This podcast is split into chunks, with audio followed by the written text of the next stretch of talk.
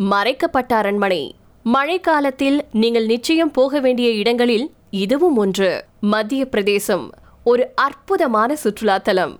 வசீகரிக்கும் புராதான நினைவு சின்னங்கள் கோவில்கள் அரண்மனைகள் வளைந்து செல்லும் ஆற்றின் பின்னணியில் அமைந்துள்ள அதன் இயற்கையின் கொடைகளை பெற்ற ஒரு நகரம். மத்திய இந்தியாவில் பெட்வா ஆற்றின் கரையில் அமைந்திருக்கும் ஒர்ச்சா ஒரு வினோதமான நகரம். பதினாறாம் நூற்றாண்டில் பண்டேலா மகாராஜா ருத்ர பிரதாப் சிங் ஆகியோரால் நிறுவப்பட்டது. கண்கவர் கல்லறைகள் மற்றும் நினைவு சின்னங்கள் பிரம்மாண்டமான அரண்மனைகள் மற்றும் அபாரமான சிற்ப வேலைப்பாடுகளுடன் கூடிய கோவில்கள் போன்ற காண்பதற்கரிய ஏராளமான கட்டிடக்கலை பாரம்பரியத்தை கொண்டிருக்கு. ஒச்சா அப்படிங்கிற வார்த்தைக்கு மறைக்கப்பட்ட அரண்மனை அப்படிங்கிறது பொருளாம். இந்த கம்பீரமான நகரம் அதன் பேருக்கு ஏத்தது மாதிரியே பல மறைக்கப்பட்ட அரண்மனைகளை தன்னகத்தை வச்சிருக்காம். பழமையான உலக நகரமா இருந்தாலும் இந்த இடத்தின் பிரம்மாண்டமான வரலாறு மற்றும் நினைவு சின்னங்கள் இந்தியா முழுவதும் இருந்து வரும் சுற்றுலா பயணிகளுக்கு ஒரு சிறந்த அனுபவத்தை வழங்கும் அப்படிங்கிறது நிச்சயமா.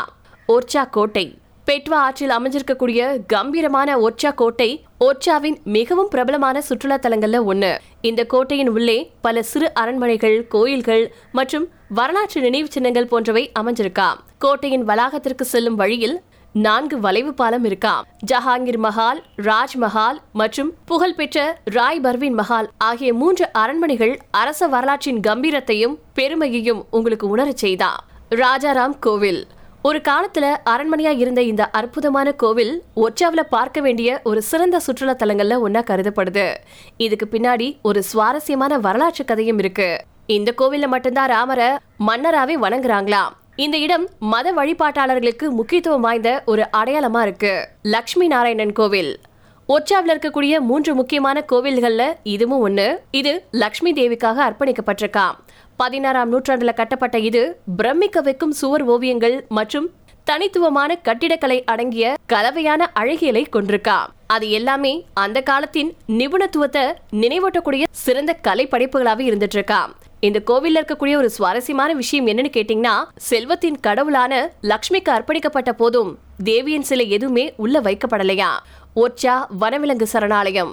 இந்த இயற்கை எழில் கொஞ்சம் சரணாலயம் பெட்வா மற்றும் ஜம்னி ஆறுகள் பாயும் பகுதியை உள்ளடக்கியது. ஆயிரத்தி தொள்ளாயிரத்தி தொண்ணூத்தி நாலாவது வருஷம் நிறுவப்பட்ட இந்த சரணாலயம் புள்ளிவான்கள் நீல காளைகள் குரங்குகள் சிறுத்தைகள் மயில்கள் மற்றும் நரிகள் போன்ற விலங்குகளுக்கு அவற்றின் இயற்கையான வாழ்விடங்களை காணக்கூடிய பல உயிரினங்களுக்கும் இருப்பிடமாவே இருந்துட்டு இருக்கு இருநூறுக்கும் மேற்பட்ட பறவை இனங்கள் இங்கு காணப்படுதா? தவா மற்றும் கர்தாய் மரங்களின் சில அடர்ந்த தோட்டங்கள் இங்கு இருக்கு. மீன்பிடித்தல் படகோட்டம் மலையேற்றம் மற்றும் முகாமிடுதல் போன்ற உங்கள் சாகச விளையாட்டுகளை முயற்சிக்க இது ஒரு சரியான இடமா இருக்கும் அப்படின்னு சொல்லப்பட்டிருக்கு. மேலும் இது இயற்கை ஆர்வலர்கள் மற்றும் புகைப்பட கலைஞர்களுக்கு சொர்க்கமாவே விளங்குதா? பூல் பார்க் இந்த அழகான தோட்ட வளாகம் பாண்டலோக்களின் காலத்துல இருந்த அலங்கார கட்டிடக்கலைக்கு சான்றா விளங்குது. சுற்றிலும் நுணுக்கமா வடிவமைக்கப்பட்ட நீரூற்றுகள் மற்றும் பெவிலியன்களை கொண்டு பார்வையாளர்களை வசீகரிக்குதா. இந்த தோட்டம் ஒர்ச்சாவின் முன்னாள் மன்னர்களுக்கு கோடைக்கால ஓய்வு இடமா இருந்திருக்கு அப்படின்னு சொல்லப்பட்டிருக்கு. இது ஒர்ச்சாவில் பார்க்க வேண்டிய சிறந்த இடங்கள்ல ஒன்னாவே இருக்கு. பார்க்குற எல்லா இடமும் பசுமையான காட்சிகளால நிறைஞ்சிருக்கக்கூடிய இங்க நிதானமா உலாவுவது நகரத்தின் பழமையான உணர்வுகளை தொடர்பு கொள்வதற்கான பல வழிகளில் ஒன்றாக கருதப்படுது.